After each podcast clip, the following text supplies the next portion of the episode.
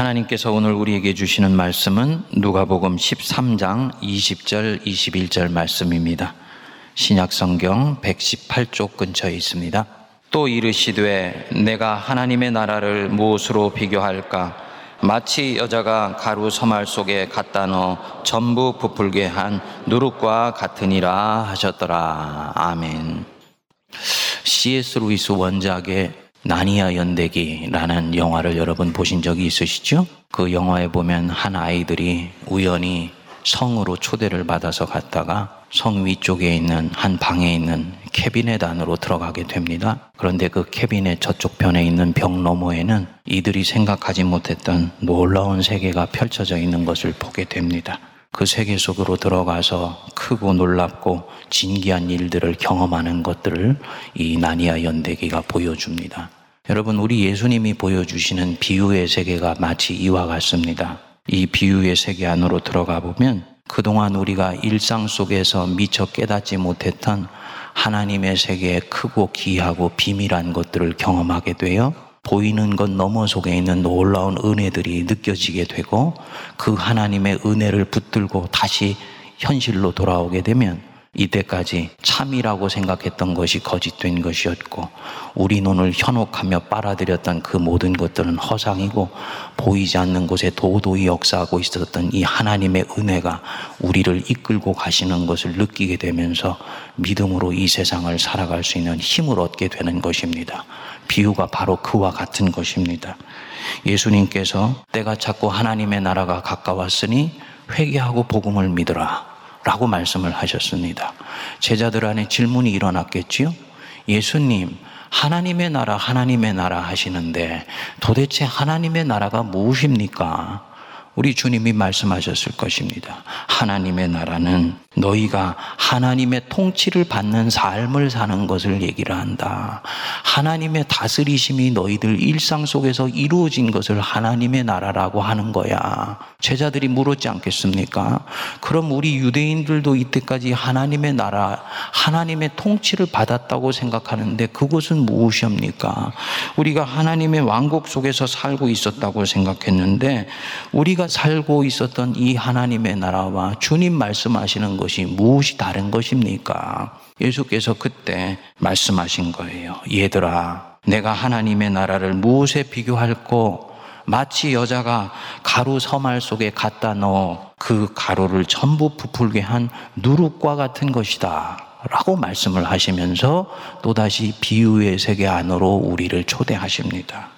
이 비유는 우리 한국 교회에서 설교자들이 가장 오해해서 설교를 했던 대목 중의 하나입니다. 흔히 말하기를 이 비유 위에 있는 겨자 씨 비유는 겨자 씨가 자라서 나무가 되는 질적 변화와 성장을 말하는 것이라면 이 누룩의 비유는 누룩이 밀가루 속에 들어가서 밀가루를 부풀러서 팽창시키는 것, 즉 양적 팽창에 대해서 말씀하는 것이라고 읽어왔습니다.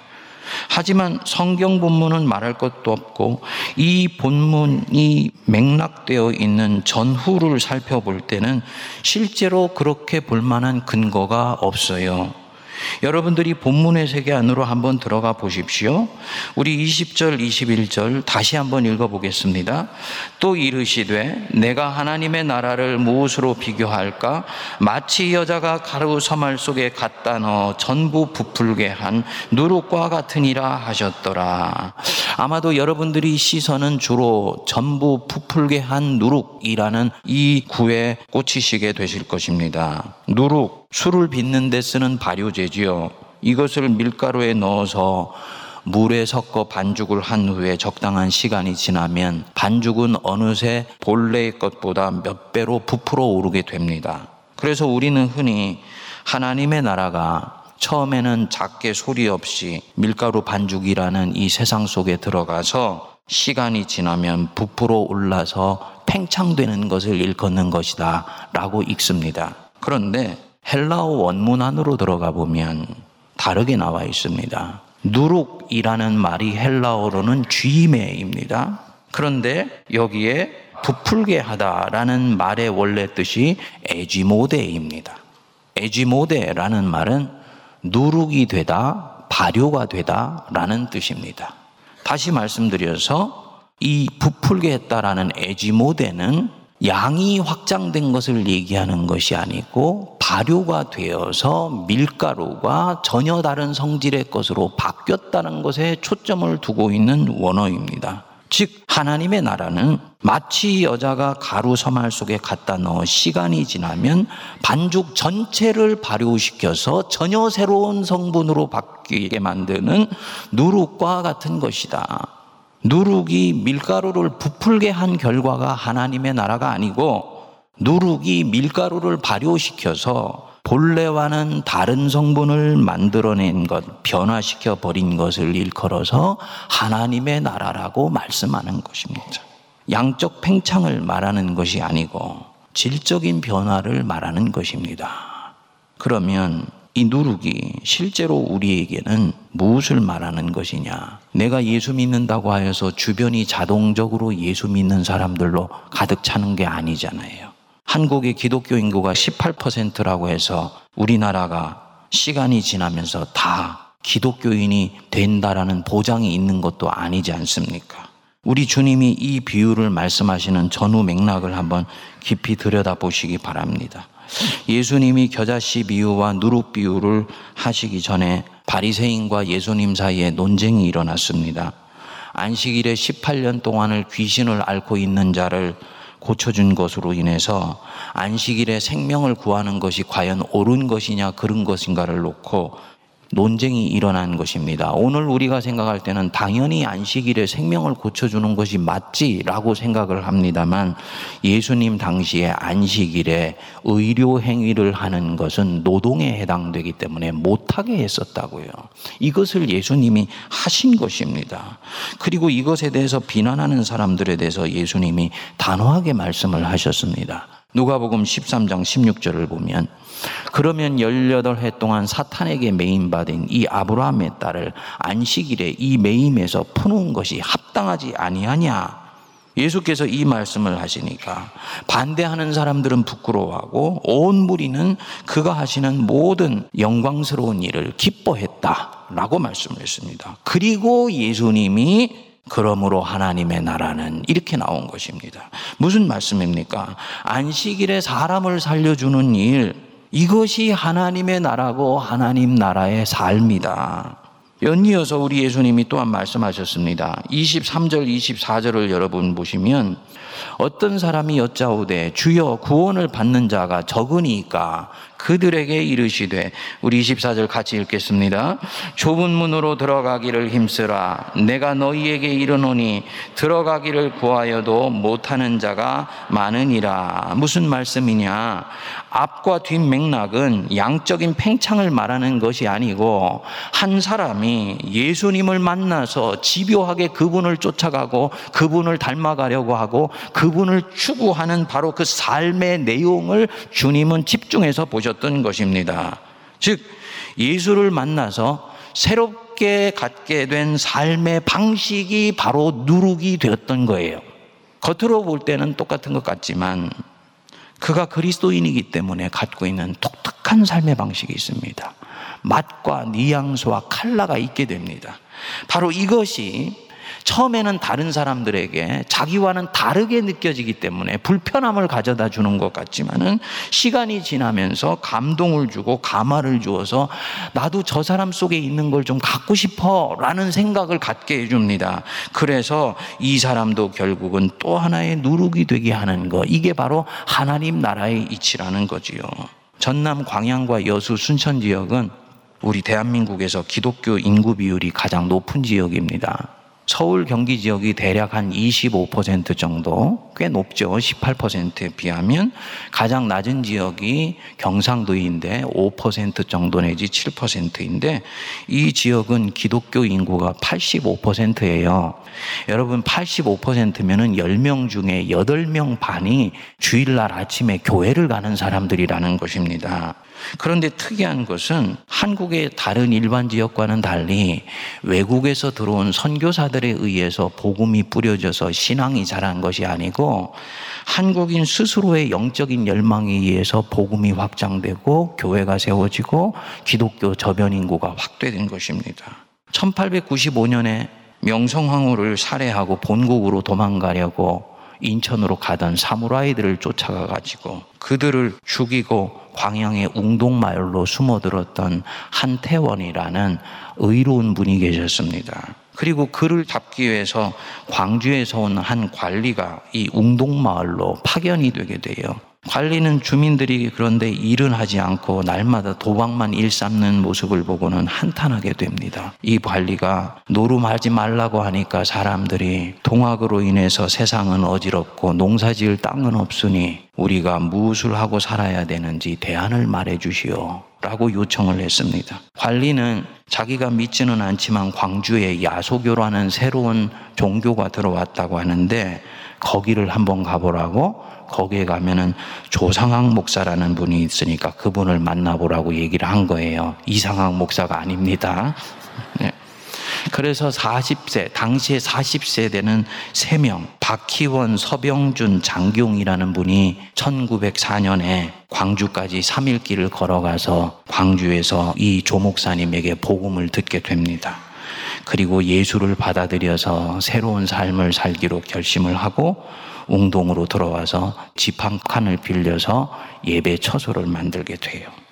그런데 이들이 단순히 예배만 드린 것이 아니고 여태까지 그토록 좋아하던 술과 도박을 끊고 전혀 다른 삶을 살기 시작했다는 소문이 나기 시작한 것입니다.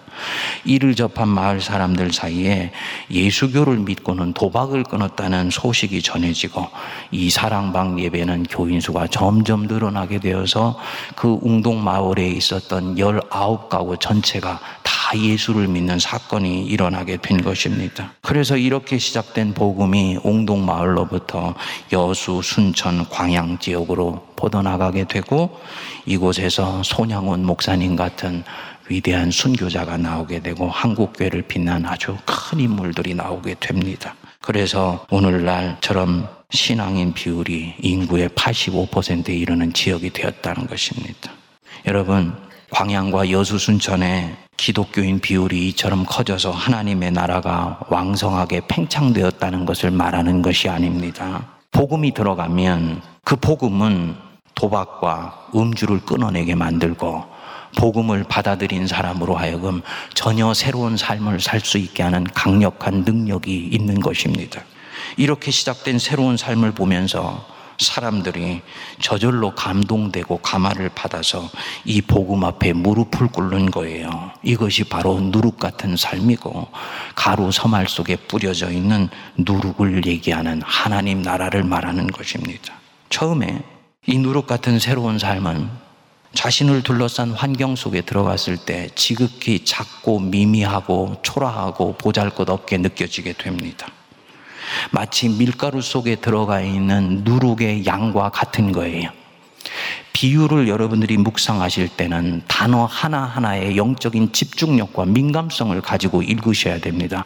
왜냐하면 우리 주님은 그 단어 하나를 선택하실 때 그 비유 속에 하나님의 나라를 가장 명료하게 보일 수 있게 해서 굉장히 섬세하게 생각하신 이후에 이 단어를 선택하셨기 때문입니다. 얘들아, 천국은 여자가 가루 서말 속에 갖다 넣어 부풀게 한 누룩과 같다. 가루 서말 왜 한 대도 아니고 한 말도 아니고 세 말이냐? 무슨 얘기겠습니까? 이 얘기는 누룩의 양의 100배가 넘는 압도적인 양 속으로 누룩이 흩뿌려져 들어간다는 것입니다. 가루 서말 속에 들어간 이 누룩은 처음에는 자신과 함께 있는 이 가루 서말의 양에 의해서 압도되게 될 것입니다. 그는 자신 안에 어떤 능력이 있는지도 아직 알지 못하고요. 그리고 자신이 무슨 일을 앞으로 할 수 있는지도 전혀 깨닫지를 못합니다. 그리고 세 마리 넘는 이 22리터의 어마어마한 밀가루에 의해서 질식되는 마음을 가질 수도 있는 거예요. 그런데 우리 예수님이 여기에서 명료하게 말씀하시는 것입니다. 얘들아, 하나님의 나라는 수의 많고 적음에 있는 것이 아니요 양의 크고 적음에 절대로 달려 있지 않아. 너희들이 볼 때는 이 누룩과 밀가루가 결합했을 때 밀가루가 주도권을 쥐고 있는 것 같지. 그러나 주도권은 사실은 누룩이 쥐고 있는 것이다. 100배가 넘는 양의 밀가루가 누룩을 밀가루로 변화시키는 것이 아니고 100분의 1의 양도 안 되는 이 누룩이 밀가루를 변화시켜서 마침내 전혀 다른 물질로 바꿔놓는 것이다. 하나님의 나라는 그렇게 진행되는 것이다. 이 말씀을 하신 것입니다. 질문이 일어나지요. 이 누룩 안에 도대체 무엇이 이토록 강력한 힘을 발휘하게 만드는 것인가? 이 질문이 중요한 이유는 그리스도인 안에 있는 무엇이 강력한 힘을 발휘하여서 자신보다 백배가 많은 태산 같은 존재들을 서서히 바꿔 나갈 수 있다고 우리 주님이 암시하시는 것인가? 누룩 안에 있는 곰팡이가 이 밀가루와 결합해서 발효가 되면 코직산이라는 화학 물질을 만들어낸답니다. 그리고 이 코직산이 자신보다 100배가 넘는 이 밀가루 반죽 안에 세포 조직을 해집고 들어가서 세포 하나하나를 분해시키고 와해시키고 전혀 다른 성분으로 만들어서 나중에는 밀가루를 발효시켜 전혀 새로운 물질을 만드는 거예요. 그리고 그 결과로 부풀어 오른 곳으로 보이는 것입니다. 다시 말씀드리면 누룩을 누룩되게 하는 것은 바로 이 코직산입니다. 그리스도인을 그리스도인답게 만들어주는 것이 무엇이냐? 복음 안에 있는 예수의 생명입니다. 우리 안에 이게 있어야 돼요. 이거 굉장히 중요한 부분입니다.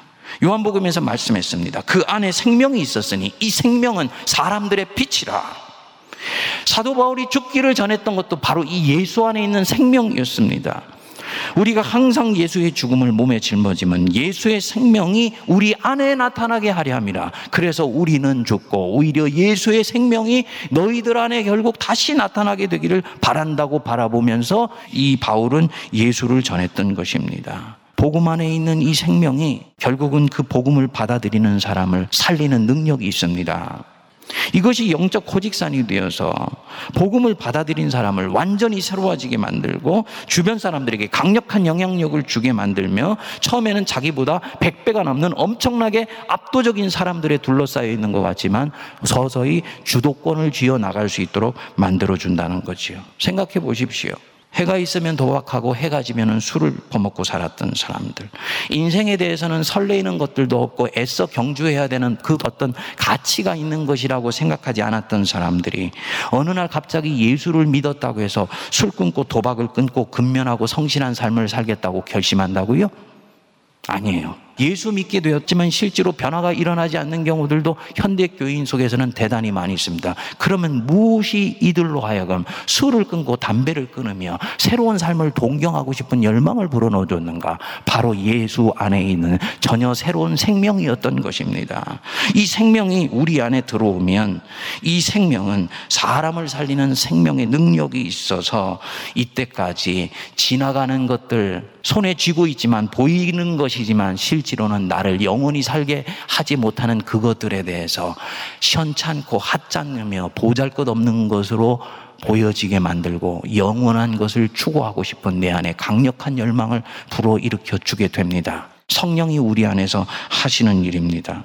그래서 처음에는 죄와 의가 뒤엉켜서 살아가고 있는 사람 같지만은 시간이 지나면서 예수님과 그분의 나라만을 진지하게 쫓아가는 사람으로 바꾸어 놓는 것입니다. 당연히 술 먹고 담배 피면서 인생을 허비하고 싶은 생각은 조금도 들지를 않는 것입니다. 사랑이 바뀐 거예요. 영적 코직산이 사람을 바꿔주는 것입니다. 이 사람이 바뀐 것을 보고 도대체 저 사람 무엇 때문에 저렇게 완전히 바뀐 거야? 주변 사람들을 궁금하게 만들고요. 한 사람, 두 사람 변화되고자 하는 사람들이 이 사람 주변으로 오게 되면서 어느새 이 가루가 누룩이 되는 역사가 나타나는 것입니다. 여러분 안에 이 영적 코직산이 있으시지요? 여러분, 제가 여러분들한테 여러분 명목적 그리스도인 되면 안 됩니다. 실질적 그리스도인이 돼야 됩니다. 라고 말씀을 드릴 때 그 안에는 예수의 생명이 저와 여러분들 안에 꿈틀꿈틀 살아 역사해야 실제로 우리는 이 가루 속에 뿌려져 있는 누룩으로서 세상을 이길 뿐만 아니라 변화시킬 수 있게 되기 때문입니다.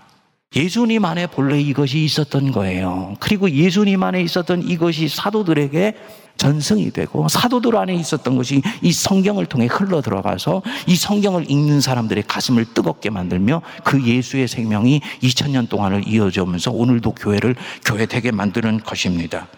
그리고 이것이 있으면요.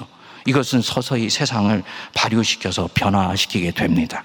이 생명이 하나님 나라를 쫓아가도록 만듭니다. 그리고 이 생명은 예수님으로 하여금 자신의 세대 속에서 자신의 세대를 본받지 않고 살게 만들어요. 그 세상 속에 있지만 세상에 동화되지 않습니다. 세상의 가치관 위에서 더욱더 높고 멀고 그리고 고상한 것들을 진지하면서도 숭고하게 추구하게 만듭니다. 당연히 세상이 볼 때는 어느 한쪽에 속해 있는 사람처럼 보이지 않기 때문에 때로는 아프기도 하고 때로는 억울하기도 하고 때로는 속도 상하신 거예요. 거예요.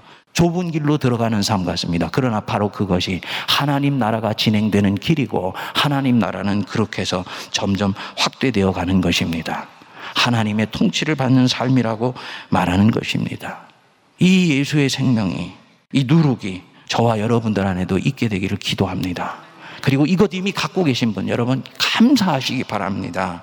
이거 내가 이제부터 가졌기 때문에 주님은 우리를 누룩이 되어서 가루 서말 속으로 당연히 보내세요. 제자의 삶이 시작된 것입니다. 이 영적 허직산, 이 생명, 엄청난 물리력과 현실의 힘 앞에서 처음에는 아무 능력도 없어 보입니다. 왜냐하면 자기가 무엇을 할 수 있는지를 이 사람은 아직 경험하지 못했기 때문이에요. 그리고 이것 때문에 오히려 고생한다고 생각을 합니다. 그것 때문에 낙심하고 있을지도 모릅니다. 그런데 이것이 내 안에 있기만 하면 이것은 가루 서말 속에 뿌려져서 진이겨진 누룩과 같아서 이미 하나님의 나라는 시작된 것입니다. 믿으시기 바랍니다. 아침이 지나고 저녁이 되고 캄캄한 밤을 지나고 났을 때때 어느새 이 누룩 안에 있는 영적 고직사는 예수의 생명은 주변에 있는 밀가루를 완전히 자기 자신과 같은 존재로 변화시켜 놓은 것입니다. 내가 하는 일이 아니에요. 하나님이 하십니다. 나는 무엇만 했느냐? 누룩으로서의 내 자신됨을 진지하게 유지하고 견지하고 계속 거기에 머물러 있는 것. 그것으로 충분한 것입니다. 하나님의 일은 하나님 자신이 하시는 것입니다. 그래서 이 누룩이 자신의 고유성을 포기하지 않고 집요하게 예수의 생명 붙들고 있으면 하나님의 나라는 서서히 진행되게 됩니다. 세상적인 가치관으로 똘똘 뭉쳐져서 조금도 균열의 틈을 보이지 않는 것 같은 회사와 기업 안으로 내던져진 한 사람의 그리스도인 가루 서말 속에 던져진 누룩과 같습니다. 견고한 상 앞에서 내가 정말 살아남을 수 있을지 신앙을 지킬 수 있을지 장담할 수 없는 것 같아요. 그런데 그가 누룩으로서의 자기 됨을 포기하지 아니하고 마치 가지가 나무에 붙듯이 꽉 붙어 있으면 주변은 서서히 변화되게 되어 있습니다. 사랑의 농이 멀어서 결혼을 했더니 새로 취직하고 장가간 곳이 다 예수 안 믿는 사람으로 가득 둘러차 있습니다. 걱정할 필요 없습니다. 나는 가루 서말 속에 뿌려진 누룩으로서 있으면 되는 것이기 때문이에요.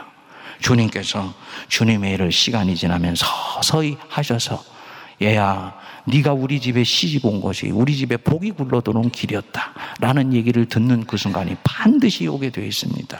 김서방 자네가 예수 믿는 것 때문에 우리 가정이 완전히 구원을 받았어 하는 그 역사는 일어나게 되어 있는 거예요. 누룩의 누룩됨을 유지하시기 바랍니다. 계속 가루 서말 속에서 존재하세요.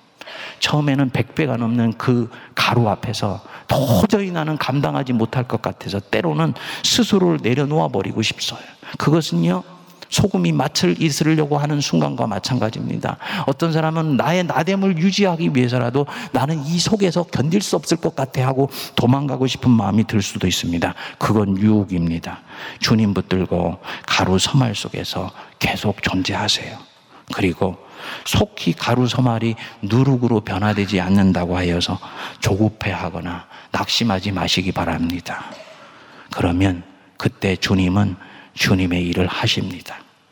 우리가 선을 행하되 낙심하지 말지니 포기하지 아니하며 때가 이르면 거두리라. 이것은 믿음의 문제입니다. 나의 의는 믿음으로 말미암아 살리라 함과 같으니라. 그러므로 저가 물러나면 나의 마음이 기뻐하지 아니하니라.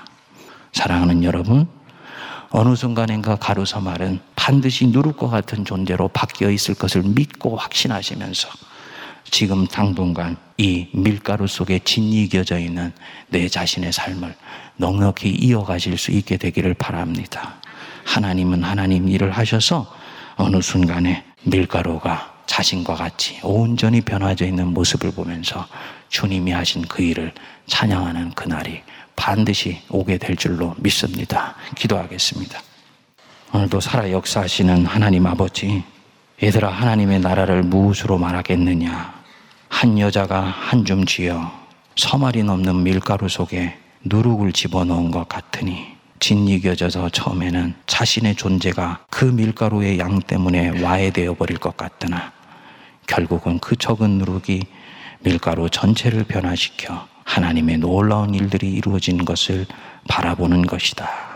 주님의 이 말씀 앞에 겸손히 머물러 있게 하여 주셔서 세상을 살아가는 내 자신이 세상으로 보내지는 하나님의 누룩인 줄 알게 하여 주시고 나의 어둡고 칙칙하며 때로는 답답한 환경을 믿음으로 이겨 승리하게 하여 주옵소서.